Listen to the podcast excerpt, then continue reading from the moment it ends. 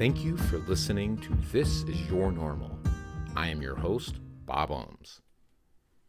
In this episode, we will hear from Dr. Lisa Pescara Kovach.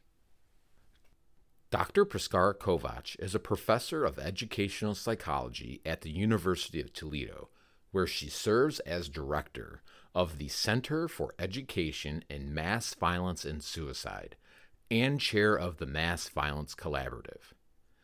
Lisa has her BA in psychology, MA in experimental psychology, and PhD in experimental psychology with a minor in child clinical psychology.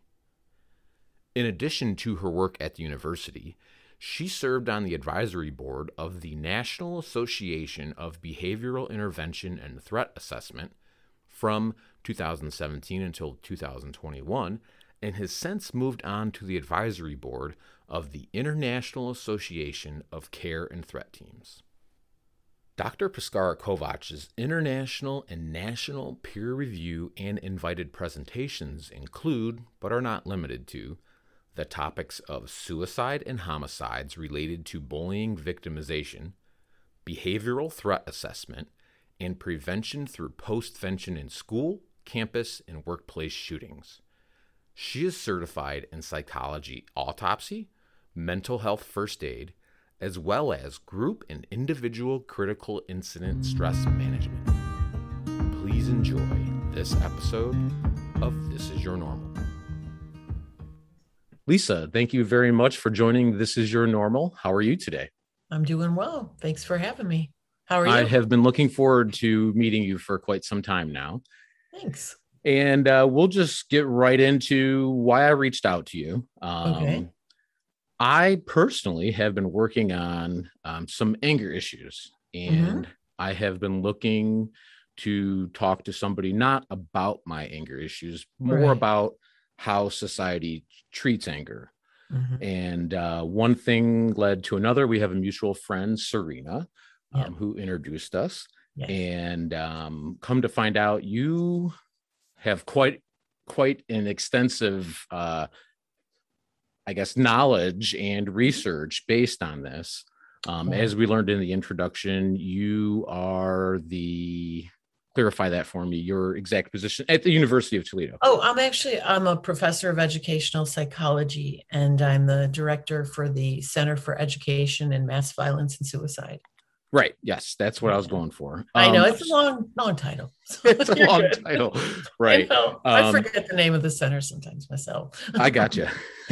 so, point being is, um, I'm just looking to talk about anger, which Yeah. is uh, just this little seed over here. Yeah. And after having a brief discussion with you, I'm realizing how that little tiny seed of anger can really grow into something Oh, that affects hundreds of people. Mhm. Um, you know, with these mass shootings and um, even suicide, how it affects a family and Yeah. friends and a whole school district, things like that. yeah, um, communities. hmm So, anger and normalcy. Um, I kind of want to get to the root of anger. Yeah. If that's okay with you, we'll start Yeah. there. yeah. Um, and then we will kind of transfer ourselves into the bigger, you know, thing that grows from that and how we Mhm. can prevent and treat each other um, with awareness. um, Right, to, right. to help prevent some of these things that are tragic. hmm Definitely. So, We can do that. Um, okay, sounds will- good. I will do that. Yeah. I'm going to put you on the spot really quick. Sure. Can you just give me a quick definition in your own words of how you define anger? Well, for me, anger is a it's a biologically already predetermined emotion that we have. You know, we come into the world even as as infants able to recognize different facial expressions. So we recognize joy, surprise, um, we recognize distress, we recognize anger.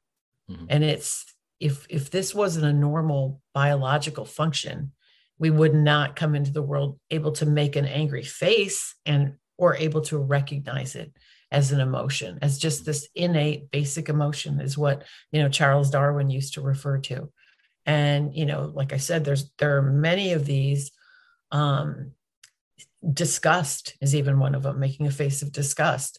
Uh, so if it was atypical to be angry it would be something what that was you know just learned behavior.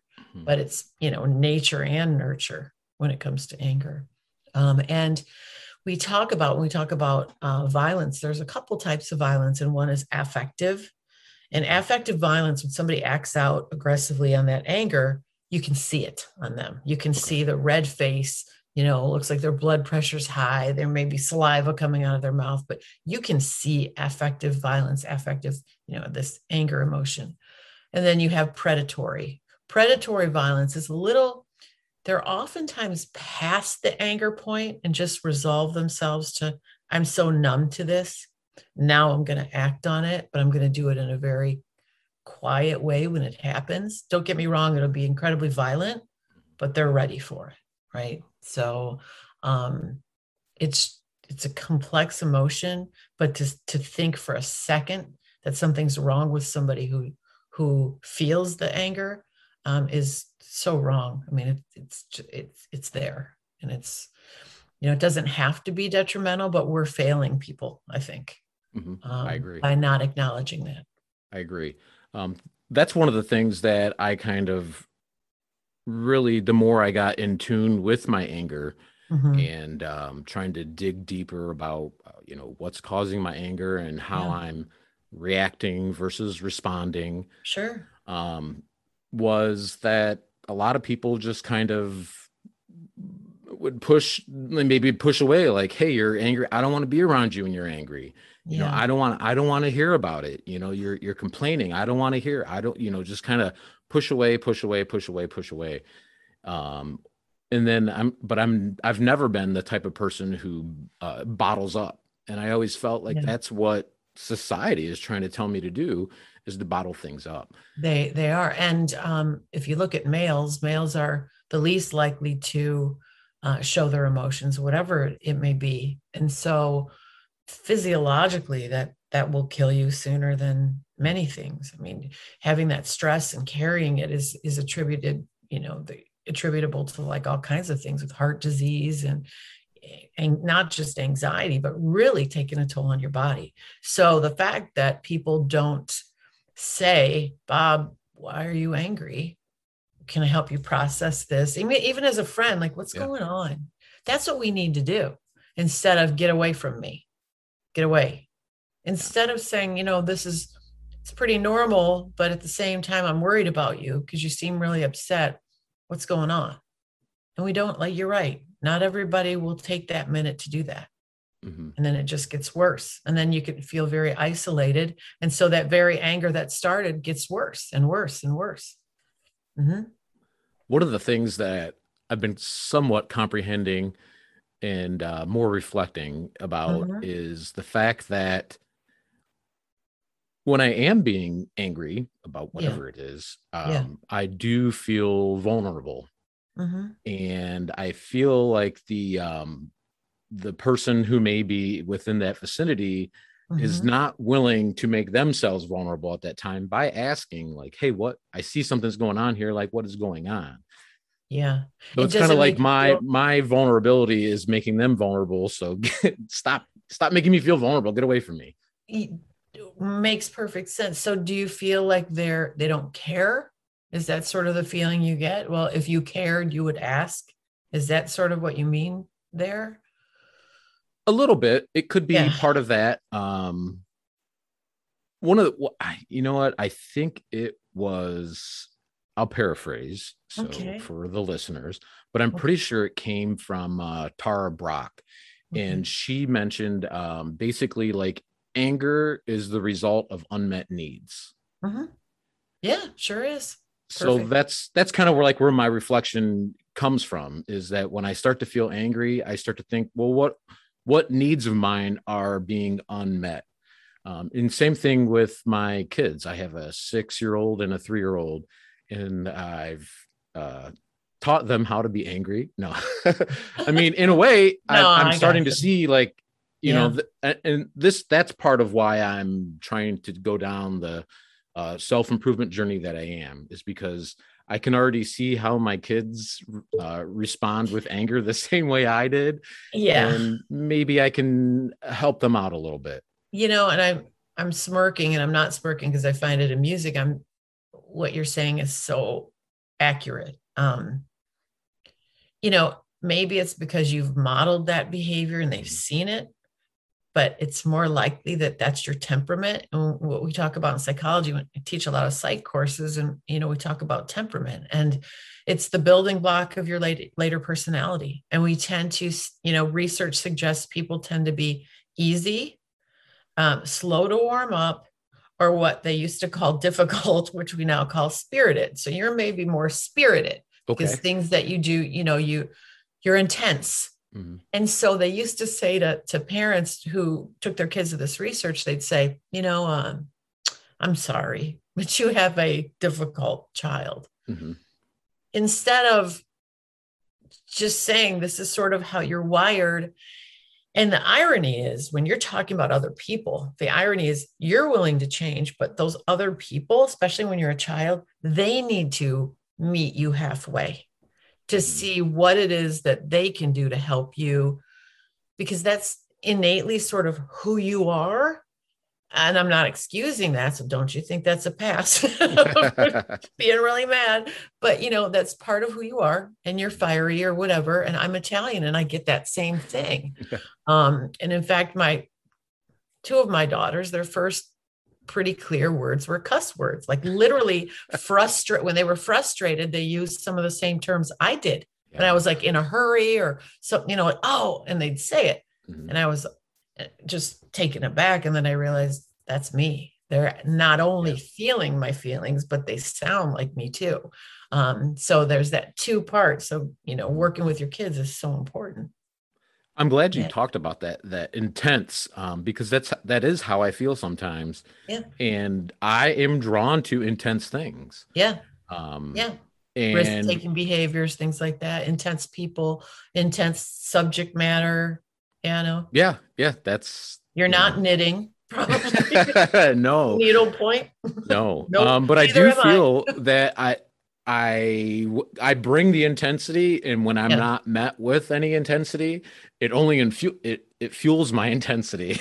yeah, because it's yeah, like, well, no. I, it's not working, kind of thing. Yeah, um, yeah. Which I yeah. think is going to kind of lead us down the path of sure is um anger and needs not being met. Mm-hmm. Let's talk about really quick because I think this is a good term. Um, frustration is frustration less than anger.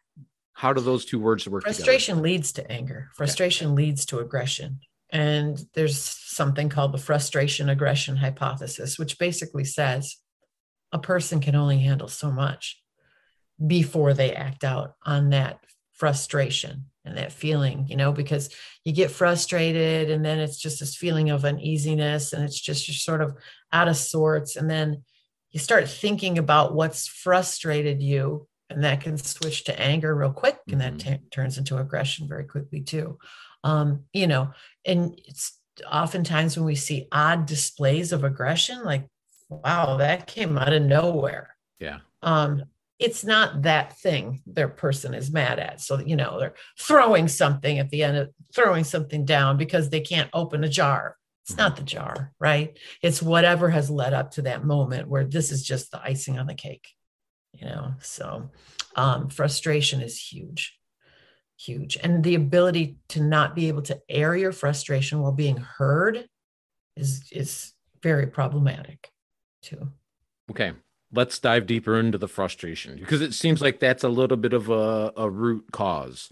Oh yeah. Um, yeah. So let's just kind of broaden our horizons a little bit with okay. frustration leading to creating violent acts. So okay. Uh, we went to basically being frustrated to getting angry about it. Yeah. How does that really, what's that transition from going to frustration to anger to being violent? you know it's often at least for these individuals it's often a series of events a chain of events so we talk about adverse childhood experiences they can be anything from watching your parents argue you know factors in the home factors in the community things that are just going to sort of poverty financial struggles as a child watching that happen seeing that conflict with your family um, these non-normative life events so something life altering that you really just didn't expect to happen to you mm-hmm. that's not how life you know we always think that's not how life is supposed to be um, but those things do happen so we've got some of that going on but then these people are bringing their their feelings it may be start out as sadness you know and they bring their feelings into school and no one's there so it may be think of a male who cries in school what's going to happen they're going to get ridiculed. Yeah. So then they get bullied. Then they're known as the kid who cries in school. Um, I was one of them. yeah, and and and probably, and the reason is you were probably angry, and because as a child you don't have an emotional vocabulary to say this is how I'm feeling. I'm feeling this way, and somebody help me. Um, so you know they go into school and i'm gonna i'm gonna use an actual example i'm gonna use the uh, parkland shooter and kind of his okay. life and his life was he was born to um, a woman who was i think um, had some substance use big substance use issues so she gave him up for adoption he was adopted into this perfect family right? So he had a great mom great dad very close to his family to his parents. I, apparently according to what i've read the father just lived for him. And then when he was five years old everything's going smooth. He's five years old. He's talking to his dad and is, they're watching tv and his dad dies. Massive heart attack right in front of him right in front of him. So he walks into the um, kitchen and he's trying to get it out to his mom and she's just sort of like i don't know what's going on and they go in and and this that was huge right you, mm-hmm. you never expect first of all as a child your father to die when you're five years old and then secondly right in front of you so he then became fascinated with death right because mm-hmm. as you're a kid you don't i want to know what happened where did he go what's yeah. going on and uh, so when he would talk about death at school label weirdo oddball odd duck you know and he wasn't a particularly like what society would say good looking kid, which is terrible to hear. Right. But that is not something that's going to set you up for people saying, let me help you, which is shallow of humans, but that's how things often work everywhere. Right. And so Ugh, I hate that. Um, so he's in school and he's one, they're calling him funny looking kid. Number mm-hmm. two, you know, he's fascinated with death. Um, at one point, he actually brought a dead bird into school. Um, and they had some conversations, you know, some teachers and some conversations. And um, then he would quote, freak people out by staring at them. But did anyone ever ask him what was going on? Probably not.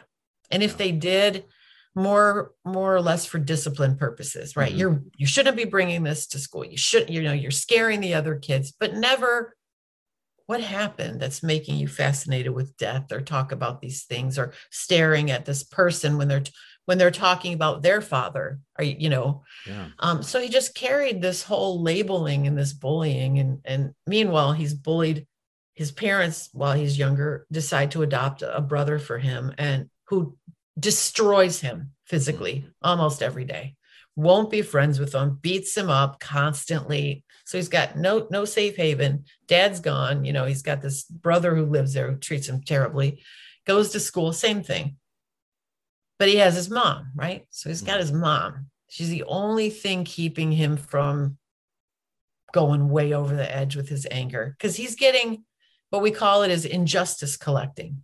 So he's collecting these things in his head, right? Okay. I, my real mom gave me away. That's, you know, the way he's thinking of it.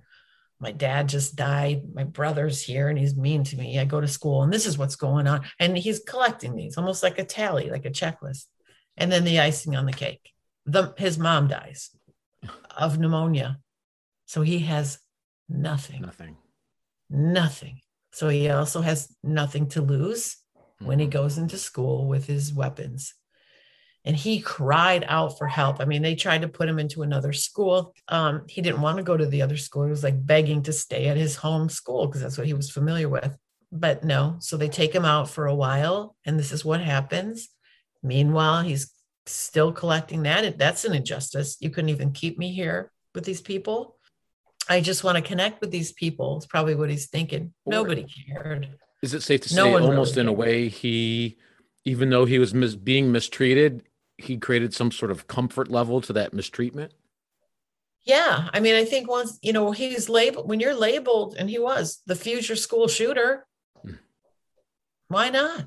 Why not act on it? What they think you're going to do it anyway. And that's sort of what happened. You you expect this of me anyway, so just watch me work. Now you've pushed me to where I'm really going to do this. Right. And I don't want to live. I don't want to be here. And I am going to take all of you out who make me feel like I don't deserve to be here, who were never there for me. And I'm going to get my guns. And I have been powerless for all these years. And now watch me. I will be the most powerful thing you've seen in this school building to date. Sure enough. And that's how it works all the time, really. I mean, it's always this sort of here we go, you know. And for me, when you talk frustration, for me, and I can, my, my, what tends to set me off is when these things happen and I know that we know better. We know what's doing this. And mm-hmm. here we are scratching our heads, people saying, it just doesn't happen here. Yes, it does. It can happen anywhere. And what are you doing when you're seeing these kids struggling and suffering when they're really little that won't put them on this path? Nothing mm-hmm. sometimes is the answer. Or but it's kind of um it's not just like the school, it's not just parenting, no. it all kind of blends together. Yeah. And workplace is the same situation. Mm-hmm depending upon you know if you have a, a workplace where you have a supervisor who's just on you nonstop and it's just you not the other people and maybe you're a loner and they make fun of you because you're whatever it is no one is entitled to do anything like that. But they do it anyway right? And when they do it if someone's already been on a trajectory where things aren't going well you know financially with a marriage with whatever it just builds and builds and builds you know we're just it's the perfect storm that kind of comes together and someone makes this decision. It's just frustrating because it is so predictable at this point. I mean the secret service has a list of we don't profile but but we know mm-hmm. what's going to build literally what's kind of going to build someone uh, how, how to build a school shooter it's almost a recipe book wow. and yet no one listens um, because again no one wants to acknowledge I, and i hate to i don't say you know no there are people right but sure. many times when this does happen it's that nobody did take that time to say why are you crying in school why are you so mad why are you nobody's going on their merry way and just reinforcing the fact that yeah what i believe to be true is true there's a lot of injustice in my life and nobody's helping me. So that's kind of where we come. We call it injustice collecting, honestly. That brings me to something that I've been thinking about, and uh, it's somewhat almost embarrassing to admit. Um, but I mean, I I have had violent thoughts, you mm-hmm. know, like um, you know, man, this guy, I just want to punch him in his yep. face, or you know, I want to well, hurt that, that individual. embarrassing. That's it happens. You know, um, yeah. And uh, I mean, we can go back a little bit in school. Um, mm-hmm. I, I was in a few scuffles in high school, um, mm-hmm. and as an adult now, I realize they mishandled those situations. Yep. Um, but you know, let's just fast forward to an adult um, where I realized, fortunately, in those few scuffles in high school, that those mm-hmm. scuffles didn't really do anything. It didn't yeah. stop it. Yeah. You know, the way I was being treated. Um, right. Which brings me to this concept and um, just would like your, I guess, um, professional uh, idea of about what prevents me from what really prevents me from punching that person in the face? I think the violent thought, but I really don't do it. Is there is this um, yeah. more of a conditioning, a behavior conditioning thing, or is it what what separates me, who a few times in my life I've had some seriously violent things but never acted on it, uh, versus the person who actually goes and shoots somebody? You've had, I mean, sounds like the age you were in where you let me guess, this was probably a situation where this person had, was nonstop bothering you or something, and you finally said, "I'm finished with this," and you and right, yeah, when you got in fights when you were younger, And uh, it happens all the time. One of the conversations I have with schools all the time is when this happens, don't you dare suspend both students. Mm-hmm. Look at what's going on here. I guarantee the second person to throw the punch, or even if you throw the punch first because the person looked at you and you're so used to that person bothering you, that second person has probably been suffering at the hands of the other one. Get to the root of what the heck is going on. Acknowledge why that happened. Do something to make sure that doesn't happen again.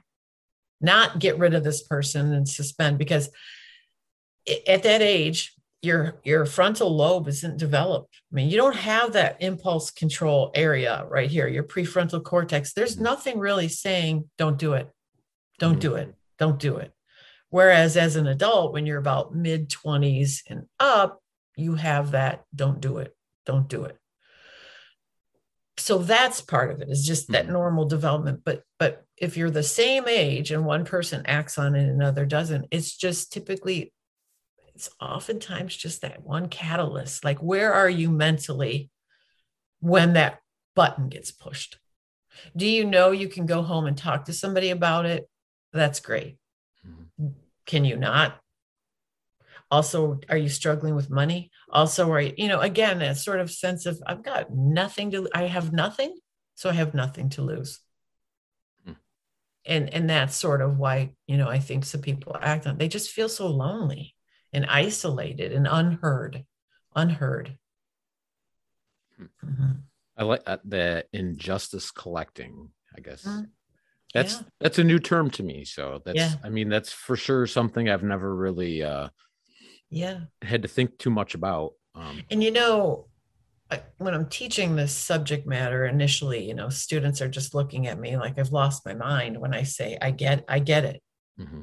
I want to see if you understand this, but I get it. And it's okay if they disagree and think these people are, you know, I don't, I can't even remember some of the, you know, the minute this happens, these kids are labeled crazy, nuts, out of control, this, like, no, that's not, that's not it. There's a lot going on in their lives that you don't understand. And so I don't want them to hold on to that false understanding because if they believe that that's the case, that this person was just bad from the beginning, they're not going to even notice or want to help their students to prevent anything. They're just going to give up on the students that show these emotions from a young age. And we can't do that. You really need to. I think I wish more people would just take a step back, like you're doing right now, and like processing this and and understanding this. I don't know. I probably maybe I would feel different if this was my child. Um, you know, if my child, one of my kids lost their lives, I'm sure I'd have the anger. And I do have the anger when I see this. I'm not excusing the behavior by any means. Mm-hmm but I get what led there. And I I'll, I get as frustrated with the people that were in that child's life that did nothing on the way there. That's the piece of it. Because again, as I mentioned, the majority of, of especially the young shooters, they want to die. You know, they want to die. They are suicidal and homicidal. Mm. And they're they've suffered for so long that they want everybody to. Anybody that had a part of, in that. So yeah i mean i just i can i understand it mm-hmm. you know and it's almost you know like a laundry list of things that they and, and they're not sometimes they're perceived injustices but a lot of times if you look at some of these kids most of them didn't play sports most of them didn't do well in school they weren't like i said your traditionally attractive person so they may not have had a lot of friends, may not have had a, a love, like a girlfriend or a love interest, boyfriend, whatever, none, none of that. So they're really alone. And it sounds so cliche, but like a teacher could help make the difference just by noticing how are you today? How's everything going? Just want you to know I've been thinking about this. This is a great assignment. Whatever it takes to so that person doesn't feel so invisible. Right. Isolated, and, and so, alone. Yeah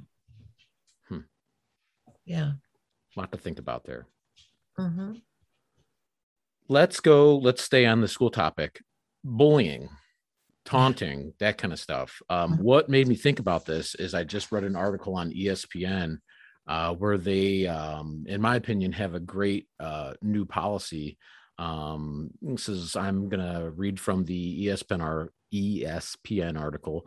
Um, It says the emphasis by the NFL to discourage acts of taunting or disrespect when you direct actions towards the opponent or his bench will continue.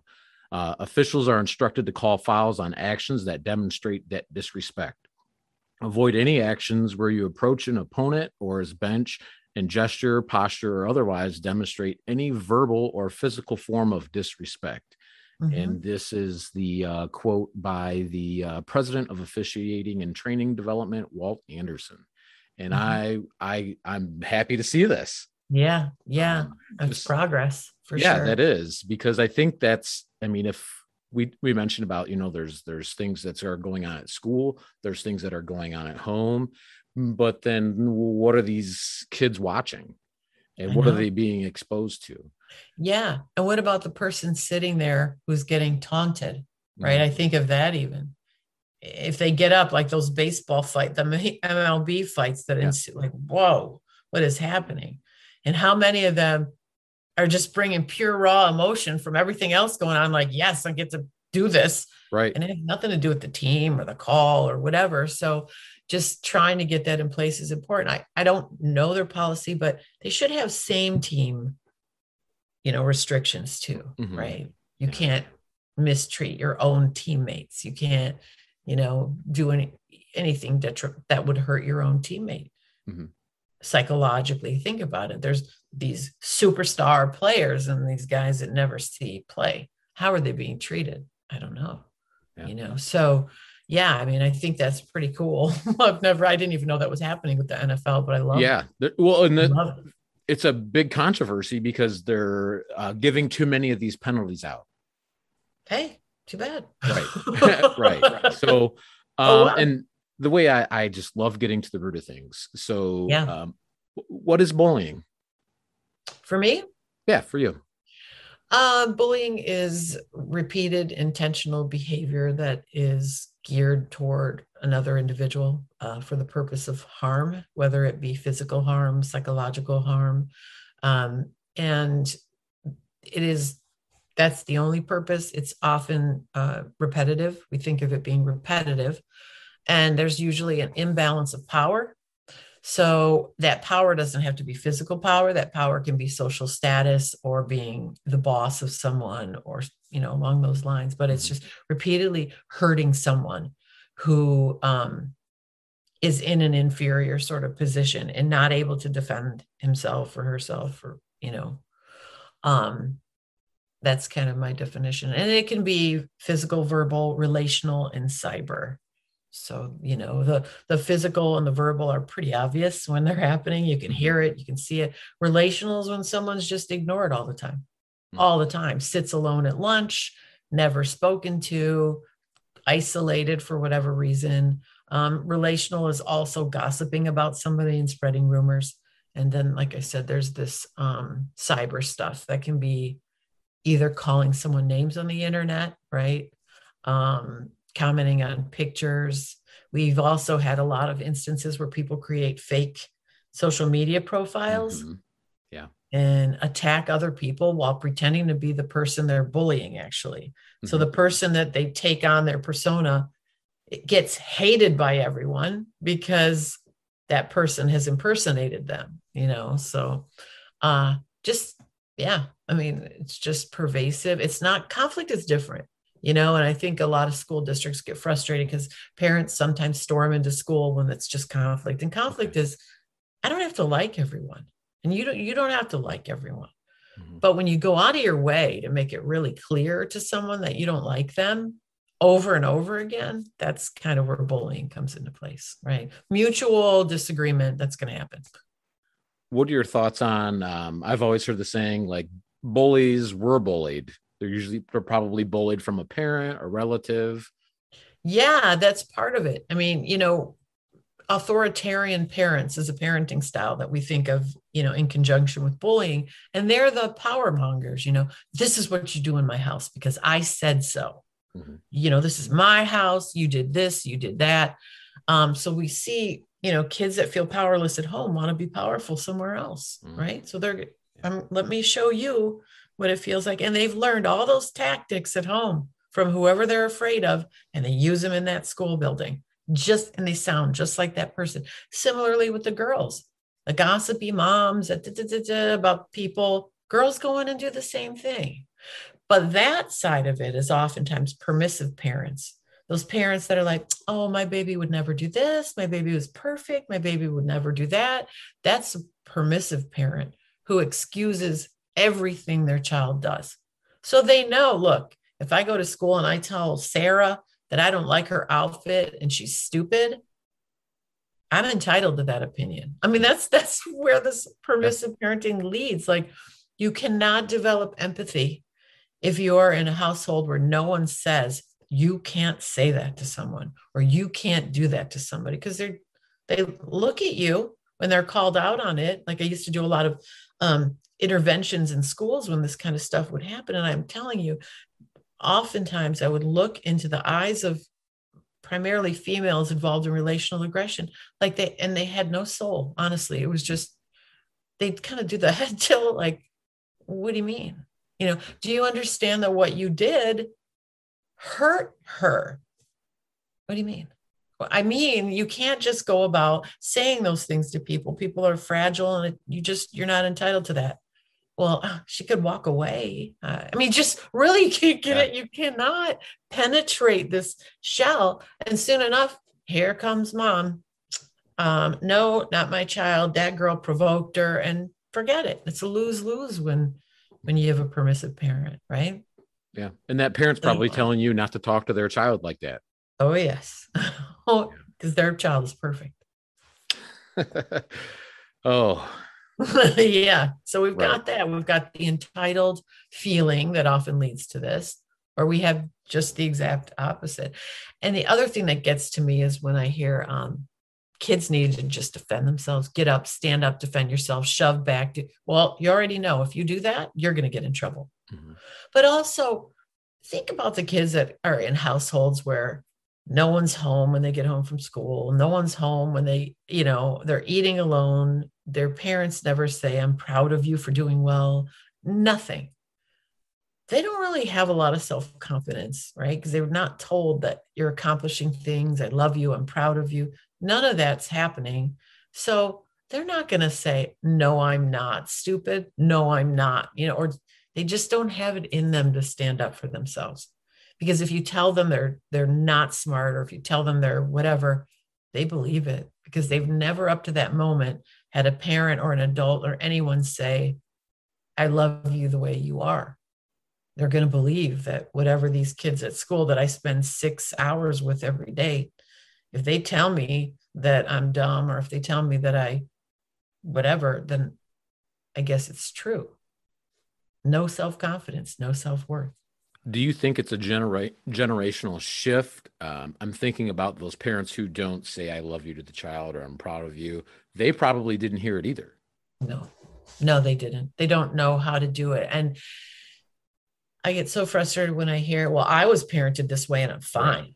but right. you're not fine and it's okay to not be fine mm-hmm. um, you don't have to do the best rule of thumb is remember how you felt when somebody did that to you how did it feel and try to work really hard to make sure that your kids don't feel that yeah. because you're not you can't possibly be okay honestly. And you know not in this i'm being pretty harsh the way i'm saying it mm-hmm. but saying it in, a, in an understanding you know convey it nicely but yeah i mean it's it doesn't have to be. That cycle doesn't have to repeat itself you know?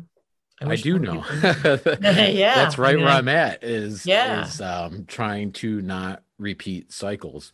Yeah um, and and it's very hard because again the biology of it's hard right? The yeah. whatever you're carrying this intensity is difficult and because it's defines part of who you are. So that part you're carrying and then you've had that whoever is you're looking at they're modeling the behavior and you're looking and you're just soaking it in like a sponge. And so that's what you're learning all the time it's just so you don't as a child you're not intentionally studying the behavior it just gets in there mm-hmm. that's yeah. all you know that's all you know a huge commendable thing to do is say, I can't do this to my family. You know, I, I right. can't. Or, or you may not realize that it's as bad as it is, and somebody has to bring it up to you, and it may, and, and usually that's a wall that goes up. Like, what yeah. are you talking about? And you get even more angry. And it takes a few times for that person to say, "Listen, you know, I I can't do this anymore." It takes a lot sometimes for people to change, and and you know, repeatedly because we're very defensive of our emotions, especially men, I think are can be very defensive of their emotions. And so um, men don't it, have emotions. Come on. right. right. Well, this makes me just think about, I mean, this is exactly what we're talking about. I guess what I'm looking at is defining that moment where you're taking what is normal to you yeah. and saying, I want to change this normal. Um, I don't want to do this anymore. I want to break that cycle kind of thing. I really don't have um since I've been talking about my own like personal journey and whatnot. Yeah. I really don't have an exact moment or you why um, yeah. to explain to you like well what what was it that made you want to break the cycle? That's always fascinating to me like when when people make lifestyle changes it's kind of like uh the perfect you mentioned perfect storm. It's like that perfect storm of lifestyle change for the positive versus the negative. Yeah. Yeah. And i find that interesting you know that you you can't think of a single epiphany like oh my gosh look where i am right now um and because i'm not in the heads of uh, i'm not in your head you know mm-hmm. so it's but something about it also must have made you not feel good. Right. So you're hurting yeah. other people, but right. there was something about it that you realized you were on a path somewhere you didn't want to be. And uh, you realized that perhaps self destruction was the next thing for you. And you, oh, yeah, I love self destruction. yeah. I mean, yeah. people people engage in what we call self handicapping all the time. Mm-hmm. Well, I might as well do this. Well, I might as well do that, or I might not. I might as well not even try that. I might, you know, because you're already sort of judging yourself. And there's even something like self stigma. Like if someone says, "Well, men can't do this," mm-hmm. then you start like, "Well, gosh." Hmm, maybe I am weak for wanting to own up to my emotions, yeah. you know, like, no, you're not. Yeah. It's strong it's tough to change. It's terrifying to change who you are fundamentally it's terrifying because you've only known this life yeah. the way it's been. Terrifying. So for me that's the most courageous thing is saying i'm not doing it. I'm not doing this. I can't do this to myself. I can't do this in my life mm-hmm. um, to anyone um, and i want to be that i don't want to be this kind of dad or this kind of partner or whatever right well, I think, and more that we're talking about it, uh, the one thing that's kind of underlying in my thought process right now is um, powerlessness. Mm-hmm. Um, so I've done um, previous episodes on addiction, and yeah. um, I'm over 16 years of sobriety. Mm-hmm. And um, uh, that was my first true dose. Congratulations. Of, Jeez, it's awesome. Thank you. Um, my first true dose of like really feeling powerless over something. Yeah. Um, and then, you know, just as a, uh, a, a lifestyle thing, I've always struggled with obesity and mm-hmm. there's that whole powerlessness thing. Yeah. Um, and I think, I guess the third caveat would be that when it comes to anger and, mm-hmm. You know, um, I am married and have two kids. Mm-hmm. So, um, you know, I live in a household of four, and there are three other things, including myself, can cause anger in me and i i think that's what really started to um, help me pinpoint that there's something i need to work on is because that old friend of mine that powerlessness feeling started to come back yeah that is not a good feeling you don't have to tell me this but in your childhood um like were you fearful of a parent or both parents were you um you know mistreated uh um that's a great question i had one of those life altering events which this actually brings up another episode I did an episode on death. Um, Okay. Where I interviewed a friend of mine, Pam Shabilsky, who's a um, a grief therapist, uh, Yeah. hospice chaplain. So, um, Okay. my dad uh, died when I was just before 14. It was two weeks before my 14th birthday, and he was uh, sick with Okay. kidney failure up until that point. Um, Okay. So it was kind of weird. It was a lot of um, So I would call it though. it, it- Trauma. definitely there was trauma so there were moments of like complete bliss and moments of um like dad's getting sick and there's some adult stuff going on so you you don't need to know what's going on kind of thing so it's like a, a huge mix of everything Okay. toss in Making some sense. trauma Makes sense. yeah um, and so you know that trauma like that Mhm. can put you in a constant fight or flight mode Yeah. Yeah. which explains a lot of your behavior right is just intense. constant just Yeah. constant fight or flight yeah, right Yeah. and uh it's how you use that you know how do i channel it? because you're literally rewired Mm-hmm. honestly your brain's being wired and it's getting rewired the wrong way Mhm. not that there's anything but it happens to a lot of people who've had trauma it's things that are being formed and developed really quickly during a time when your brain is just on this hyper loop and so you may not know any different um, but we even find it epigenetically like if i if i'm a, a woman who's carrying a child and i'm traumatized from my childhood and then while i'm pregnant then that baby even before it comes out of the womb is already subjected to all that you know Wow. cortisol you know and they're Mhm. they're already traumatized and it just goes and goes and goes so when you said that you know um this sort of history or you know pattern uh it, it's a it's a fight right every It day. Yeah. every day is a fight. Because it's hard to rewire your brain as an adult. That's essentially what you're asking your brain to do. Mhm. it's not impossible um, with the right experiences and such. And again because you also have more of ability to make a conscious choice. Mhm. that's that's a key piece of it too. Right. You know yeah. But they you know it gets me back to um this idea of some sort of filter or something. Like what like i i mentioned i i picked up on that sense of powerlessness but Yeah. what is it that is, allows me to make those conscious choices? Versus the person who's like you know what? This is the way i've always been. I'm not changing and you couldn't pay me to change. I'm content with this. Yeah. I don't know that i have an answer for Mhm. that. I mean i don't i don't know um what it is in you you know biologically speaking or even experientially what is making that difference Yeah. uh you know what what made you choose essentially how do i sorry how do i not continue on this path um if it was made for you because you don't like the feeling there's nothing wrong with that either Yeah. Nothing wrong with that because if you're not healthy if you're not feeling good about yourself how are you going to treat anybody else very well you simply can't. So you have to get to you know you have you deserve to do that. You deserve to feel okay. Um and so maybe it was that. Maybe you finally at some point had some moment of self-esteem where it doesn't sound like that's a big trait of yours is having whippy high self-esteem you know? You should um but you know i think you see these things in yourself that other people don't. And that Mhm. that to me it reminds me a lot of just ha- having depression. Depression is when your own voice is sort of like you know you're just you know you're comparing yourself to other people. You're just not as good. You're not as smart. You're not as and people always say well it sounds like you're imitating schizophrenia. I'm like no.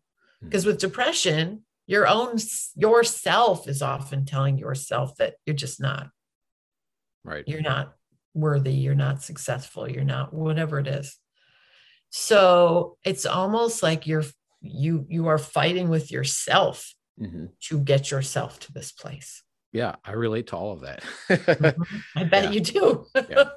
And and this is and i mean i'm not trying to turn this into our my personal therapy no session no like no that, it's but fine no I'm it's just- no. the listener just needs to realize like i'm i'm very open and upfront about you know A hundred uh, who i am and and where i'm trying to be. But i think by doing this you're also humanizing these these other instances.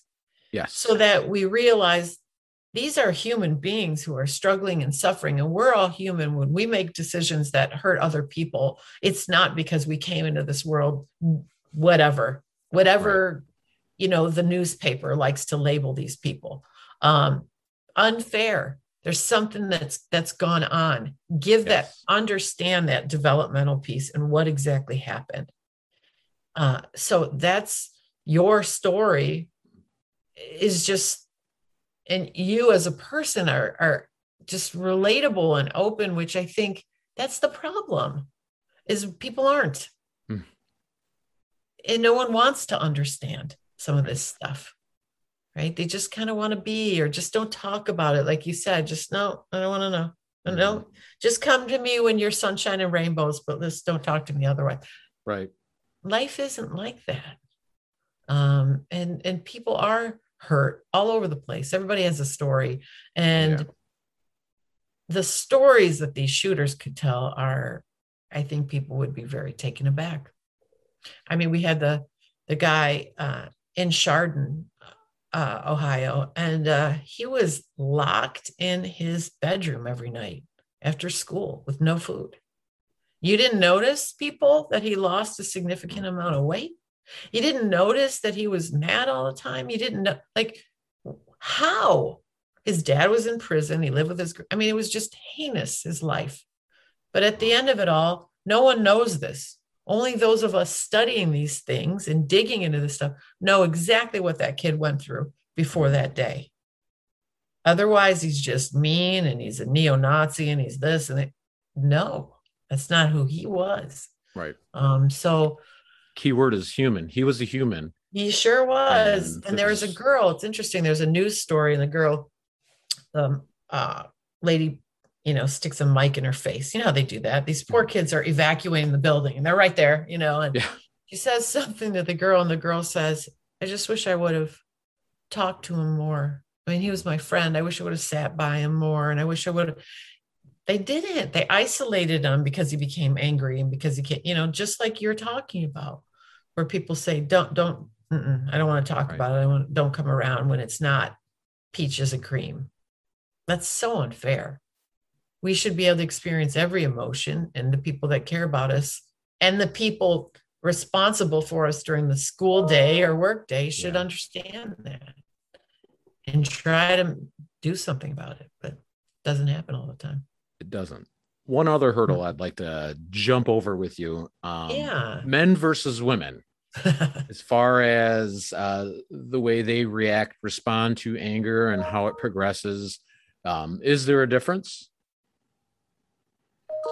Well, you know, there's some misconceptions with that. Um, it depends, but in general, men do withhold their emotions. In fact, when we do, if you if if there's a therapist who does therapy with with a male, we've oftentimes said, you know what, you need to take, you need to do action therapy. Don't stare the boy, you know, if it's a young boy in the eyes and say, tell me how you're feeling, or the man, tell me how you're fe-" because they're going to pull right back, stiffen up, like, well, I don't know. You tell me how I'm feeling Yeah. because you don't really know because you maybe societally you've been told not not to. Depends on your household, but for the most part, it's not cool, right? Right. It's not, which is why we have so there's a higher percentage of males as first responders in general, right? Mhm. Just in general, statistically, I would guess more male police officers, more male first responders, and uh, also a high suicide rate, right? No Mhm. coincidence there. You're seeing terrible things all the time, and you're not talking about it. Mhm. And so that is painful. So then on the other hand, you might have the females who may express it a little bit more, may feel a little bit more open, um, certainly express their emotions outwardly a little bit more. But um, when it comes to anger and aggression, the misconception is that it doesn't it, it doesn't really happen like this. People will say there really aren't a lot of say mass shooters that are female. Mhm. but there are. there really are. Um, what ends up happening is uh, it's described as a family dispute or a domestic dispute or um, a love triangle gone mm-hmm. wrong or what it's the way the news is feeding it to us that makes us believe that oh this emotional woman lost her temper because her man was with this what well men do the same thing but it's called a rampage shooting when they do yeah. it when a woman does it it's totally labeled differently there was a woman who went to her former fiance's wedding who was marrying someone else with a truck and killed about i think it was like 65 people a female.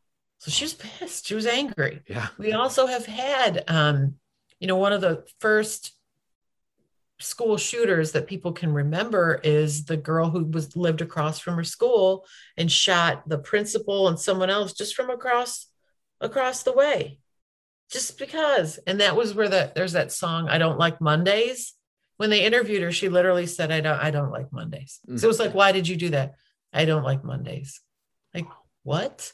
You know so it does happen. Again it's and, and what's terrifying to me well we had the case in toledo. We had the girl um, who was writing to Dylann roof in charleston after he you know shot up the church and she was like one of three people he would write back to and thankfully someone reported that he knew the guy that she was hanging out with and that that guy had changed since meeting her and so some tip led them to this girl who had an arsenal of weapons. Hmm. So we don't like to think that for some reason that that oh, you know, but think of when you think of how many women have have killed their own children, it's terrifying. Yeah. You know, if you think about that even, that's terrifying.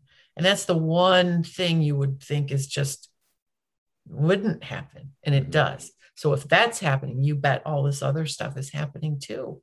Um, we, we can no longer let that misconception continue because we're going to, if that happens, we're going to be missing a whole lot of opportunities to do a risk assessment and actually reach somebody before it gets to be too late. Yeah, they're out there. yeah. When it comes to suicide, is there um a difference in men versus women? I mean, because we we mentioned like first responders or like military and whatnot, um, high suicide rates. Yeah. But overall, yeah. um, is there is there a, a difference? Women attempt suicide more often. Okay. Males are males complete suicide more because males choose more lethal means like weapons right? And so a female might or, and hanging uh, but females may um, choose medication tylenol even you know because that can be lethal. I'm sure you know more than i do about that piece yeah. of it. Uh, less lethal means they give more because they're used to speaking about emotions they give more signals to us and that attempt may be just a signal but on both sides of it survivors of suicide attempts, whether male or female, say the minute they either pulled the trigger or did whatever and survived, that second they regretted it. Mm. They regretted it. Um, but yeah, statistically speaking, we do we see more attempts in females. Yeah. And so, uh, suicide is just said to be the second leading cause of death in 10 to 24 year olds. Um, I think it's the first.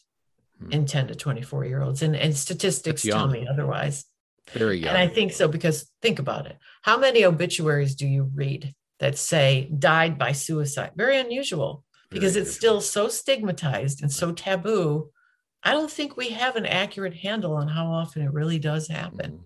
and then how many drug overdoses are deemed accidental rather than intentional. because it's hard to tell sometimes. Right. You know so for the family's sake often they like to say it was accidental. Mm-hmm. you know so the family doesn't feel like oh my gosh what could i have done? What should i have done? And oftentimes there's nothing. You know and we say suicide's preventable. I, I don't like dropping that message off and just leave like hey you know suicide's preventable. People who know the signs can save a life. Yes they can but men especially are going to just put that mask on in the morning Mhm. that everything's good.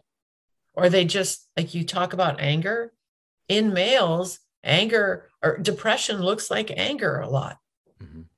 a lot because again i don't know how to use a word to describe how i'm feeling if i say sad and frustrated or what, is that what's that going to make me look like Weak. yeah. Yeah. It's terrible, but it's the, you know, and I, like I said, I think of my own uncle who was wasn't weak at all. Mhm. And uh and when I hear that, I, I understand the message that, you know, the Suicide Foundation's trying to put out and so on, but you know, to keep your eyes and ears open, that's important. But I think there should be that caveat that's in there that says, look, if it happened to someone you love and you just didn't know, it's not your fault Mm. because we have so many people carrying around parents, spouses, loved ones. You know, I, yeah, gosh, I read here that I could have done something. What should I have done? Nothing. If they don't tell you, there's nothing you can do. Hmm.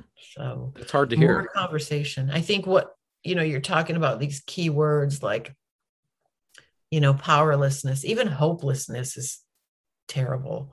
Mhm. Um, so those things, you know, and frustration. And I just think more conversation about these things would be so powerful, but I don't know when we'll get there.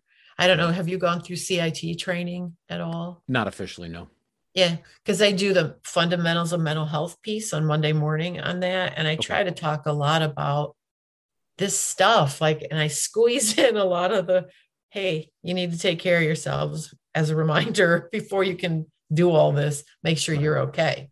And I understand why you're not okay. And I actually put up a chart that says you're not okay because of this, this, this, and there's all these things that you're responsible for as men and in your job, in life, and and these expectations for your emotions. Like this is okay. This is what you're carrying with you.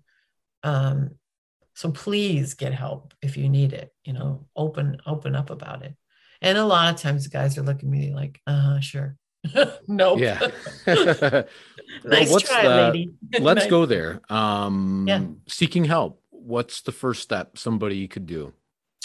Well, I think it's acknowledging that uh, it's okay that um, your brain, like any other organ, is an organ. And, you know, people, if they're having a heart attack, like I think I'm having a heart attack, most people are like, oh my gosh, I better call 911 or honey, call 911. And they do. Mhm. But if they're having an acute feeling of depression, it's like, oh, what, what is what do I do?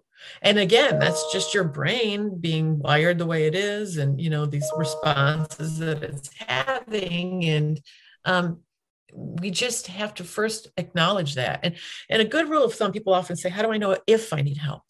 Well, if whatever you're dealing with is enough, and you know this, to to have a detrimental impact on your ability to go about your business on the daily, like go to work, do it well, not have a lot of disagreements or arguments, and, and you can do that every day successfully, then you're okay. But if whatever it is is disrupting relationships, work, and so on, then you have the right to get help because you know that your brain is doing some kind of dance that you don't want it to do. um, but you know, we have good local resources. We, I mean, people in crisis obviously can call the suicide prevention hotline. I think it's 1 800 273 TALK. Um, they're constantly there. And I think you can text help to 741 741 if you're in that position. There are a lot of good apps too. Uh, I don't know if the, I think the app is still around. It's called PTSD Coach. It's really cool because it'll walk you through your emotions. Like today, I'm feeling um, particularly stressed Mhm. and my PTSD is getting to me. And then, you know, it it'll open up options. It'll suggest take a walk, do this, do this, and then you can read through it and it'll say, Did you try one of these? Did it work? No. And it'll take you to the next level and then the next level. And if you're just so distraught that day, it will give you referrals in your area of who you need to go to wow. and right away if you need to. Um, so there's nothing wrong with technology as a, as sort of a helper. That doesn't take the place of therapy, but it's certainly there to give you an idea, like like lets you rate how you're feeling and gives you an idea. Because even with you, and I don't again, I just met you, but your job. As a first job. right. I'm a firefighter, paramedic, right? Honestly, you're a firefighter, paramedic, and you're when you're doing your job, you're in job mode, mm-hmm. right? And then it doesn't matter what you responded to the next day. If you're on, you're on. You got to do it again and do it again. So I have no doubt that some of your anger, I mean, again, I'm not diagnosing. I don't want to get in trouble. Right. I'm not doing it. Can't do it. This isn't a telehealth call. Um, but, you know, that's a lot to carry. What you see in PTSD is literally, you know, by definition, it's being in a situation where death was involved, right? Or the likelihood of death, and there was nothing you could do about it. That's PTSD. And then it mm-hmm. starts to eat away at you. And my guess is that those, when those thoughts come in your head, you just go like that, like you swatting a bug out of your way. Like, yeah, you get desensitized. You know? Right. Yeah. Yeah. Yeah. And even if they start rearing up, it's like, nope, I'm going to go do this now instead. Or I'm just going to sit here and watch TV. And if somebody comes and talks to me, I'm going to scream because I have all this going on.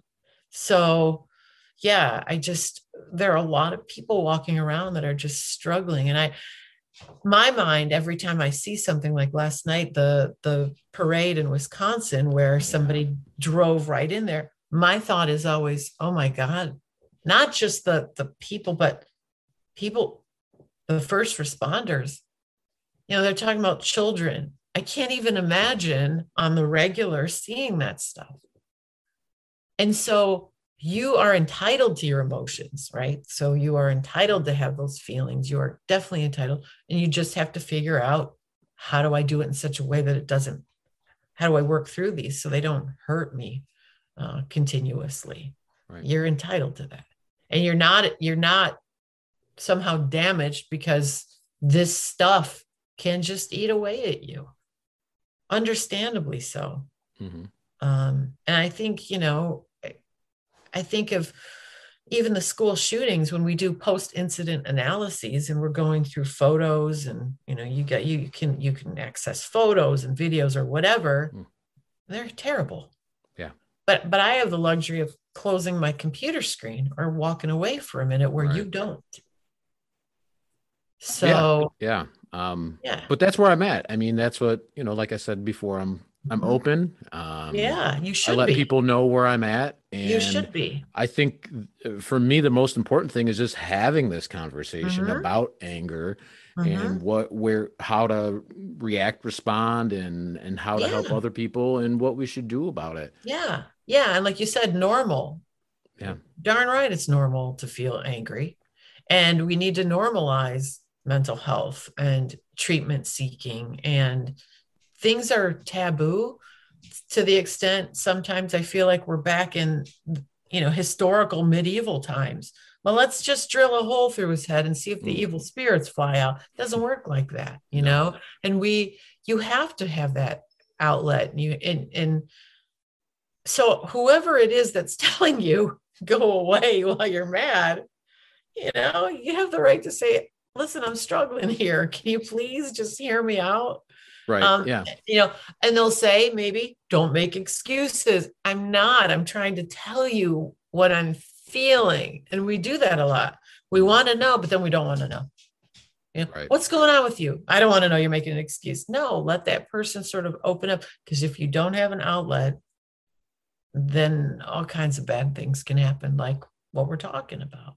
Right. Um, so I appreciate, you have no idea how much I appreciate you just saying, this is who I am and yeah. this is what I'm struggling with.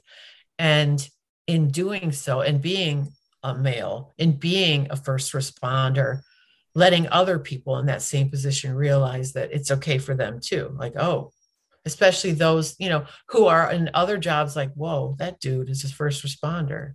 And I work at a desk. Um, if he's open about it, I can be open about it, you know, um, which I think we need more of that, you know, more I agree.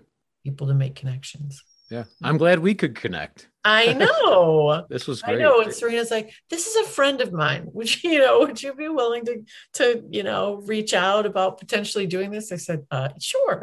Any Yeah. friend of hers is a friend of mine. You better believe it. I'm ready. Yep. And likewise, likewise. So yeah. um this has been fantastic. Um, I think we covered a lot of things, a- Yeah. a, lot of heavy stuff. Um, yeah. is there anything that you would like to leave us with um any like type of um reach out type things i can just put in the show notes Yeah, I'll So, put some uh, things in there. I'll put some, you know, I mentioned a couple, or I mentioned an app. I can put access to that app in there. Yep. Uh, and just some other links where you might have some resources uh, that'll help you a little bit.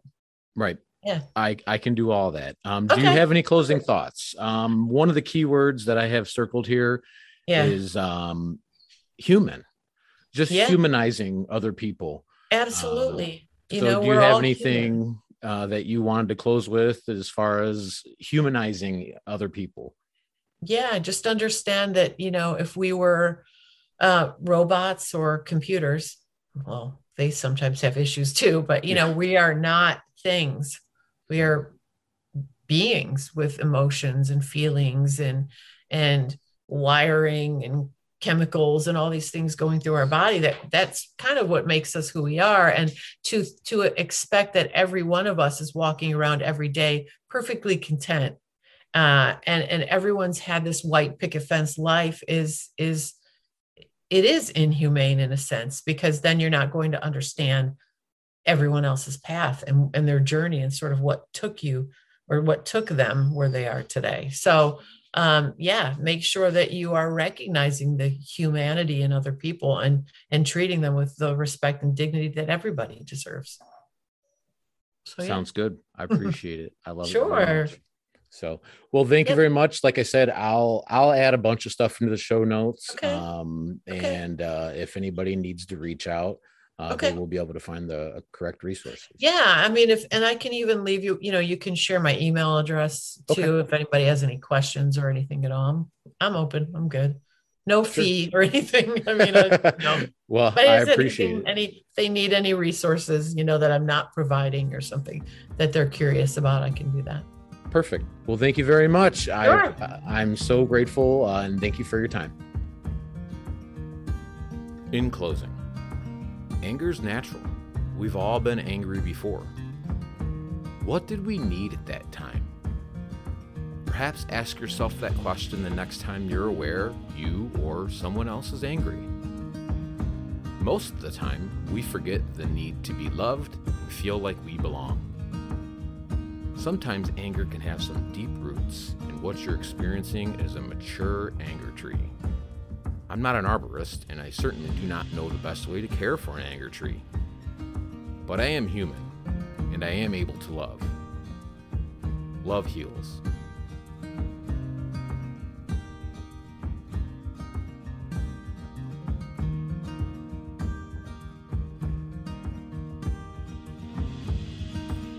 Please remember to subscribe to the podcast and download all the episodes for easy listening at your convenience. Streaming is also available at thisisyournormal.com. That website is brought to you by greentreemediallc.com. Visit them for all your website development needs. Also, never hesitate to reach out on social media. Episodes are available for streaming on Facebook and Twitter at This Is Your Normal. And once again, thank you so much for listening to This Is Your Normal.